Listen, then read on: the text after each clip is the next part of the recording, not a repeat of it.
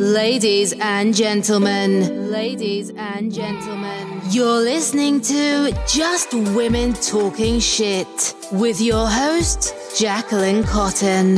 Jacquelynn Cotten.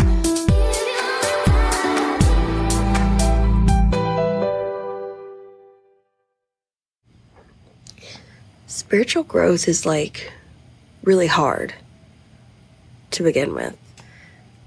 You know, like figuring out what floats your boat, what doesn't. Um, but it's especially hard when those around you, like people you love, aren't remotely interested in ascending. Um, I like to think about it like some of us escape the matrix and some of us don't. and like people who are content with the day to day of whatever you know that looks like for them. Um, going through the motions working and maybe until you know retire retirement years um, and then there are people who just crave a lot more out of life and want to do random shit. Like right now i'm laying on the trampoline smoking some herb. I've been looking at the sky. Just just chilled. like as chilled why did I why did I put an ed on that? As chill as I can be, man. And I'm laying here as a result of you know a, a, a minor disagreement with someone and I find myself getting a little bit aggravated. I'm like, man, it's so frustrating when someone doesn't see eye to eye with you and they can't see past the wanting to be right. You know, like I know pride is one like it's uh it's a son of a bitch. And being able to recognize like when to swallow my pride has always been really difficult. Um because like you have the tendency whenever you don't do that, you're going to piss a lot of people off.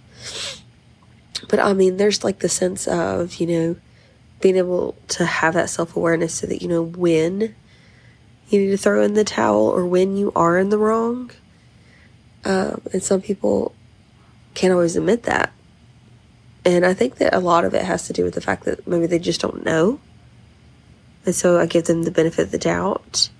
Um, but I do think that as some, uh, you know, to some extent, some people do use it as like a, a mechanism. So, but anyway,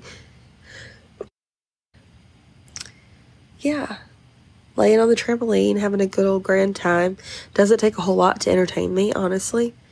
And um, I'm just laying here thinking about how difficult this journey is whenever people around me aren't on the journey that I'm on. And it made me stop and think about how, if I'm feeling this way, I think a lot of people are feeling this way. So, like, let's talk about the, like, if you're on a spiritual journey, and spirituality is so different for everybody. I'm not talking about, like, necessarily organized religion or anything like that. But if you're on this personal development journey where you are so enveloped in kind of like unbecoming all of these toxic traits and things and thoughts and habits and and you're doing so well, you know, and you have faith in yourself. You have faith in in all of this, whatever this is. You have faith in the universe. You have faith in an- your angels and your and your guides, um, in God and Source right? Whatever floats your boat. And you're doing great. But then you're faced with all these, well, I feel like tests is how I describe them. And sometimes the tests are the connections in your day to day life. And it can be really difficult because, like, you're in this mode of, you know, I'm, I've come so far. Like, I'm giving myself like myself high fives here, high fives there. Um, I'm overcoming a lot of like beliefs about myself, um, like rewriting the narrative. And then you get kind of, in a way, addicted to these little hits of progress. And then you're faced with these instances of, you know, it could be a family member, um, it could be a coworker, it could be just a stranger at the post office, you know, and you're faced with like sometimes it comes in the form of an attitude, or sometimes it's in the form of like disrespect or a disagreement, and it will really test you. And you'll find yourself kind of like slipping into old ways, even if you don't mimic those old ways, your mind may slip there for a second, and it can be really discouraging. It can be really, really discouraging when you put so much into yourself and you are constantly working on yourself to get better for those around you because I do believe in being able to, in a way, heal generational trauma or at least, you know, make some sort of light of it so that we can progress and break all these generational curses and karma and what the fuck ever you want to call it, man. Um, so it could be discouraging, you know? And it could be particularly hard if it's like ever someone you live with, or it's your mom, or someone that you just you want to you want to love them so badly where they are, but they know how to push the buttons, you know, or um, you just have to keep revisiting these old memories or something. I don't know. It just feels heavy. It feels heavy, and I just want you to know that you're not alone, I guess, is the biggest thing. You're not alone, and it gets tough. It gets tough, and in those moments, you you may feel weak, and you may feel like, why am I working so hard on myself if nobody around me, one, appreciates it or notices it? And then, like, two, um, if they're not even gonna make any effort towards, you know, their personal development or their spiritual journey, like, how can they not see things for just what they are? How can they not understand mindfulness? Like it can be extremely frustrating whenever you have all these tools in your box and you know you understand communication or you understand um, energy or the energetics of things or like you know about traumas or all these tools, all this verbiage. It does no good for people who don't welcome it. And so what I'm learning is is in those moments when I feel super discouraged and I kind of just want to throw in the towel and I want to revert to my old ways. Typically, I'll go and I'll cry and I'll purge it out and I'll let myself feel like all those feelings. I think it's really important to feel feelings in the present and not tuck them away for later. So after I do that, I kind of just I come to a lot and I'm I go into the mode of forgiveness immediately, I think. And I just have to remember that, you know. I'm like so invested in my self awareness that it makes me hypersensitive. And not everybody else is on that level. And so, although I kind of feel like a dick at times, um,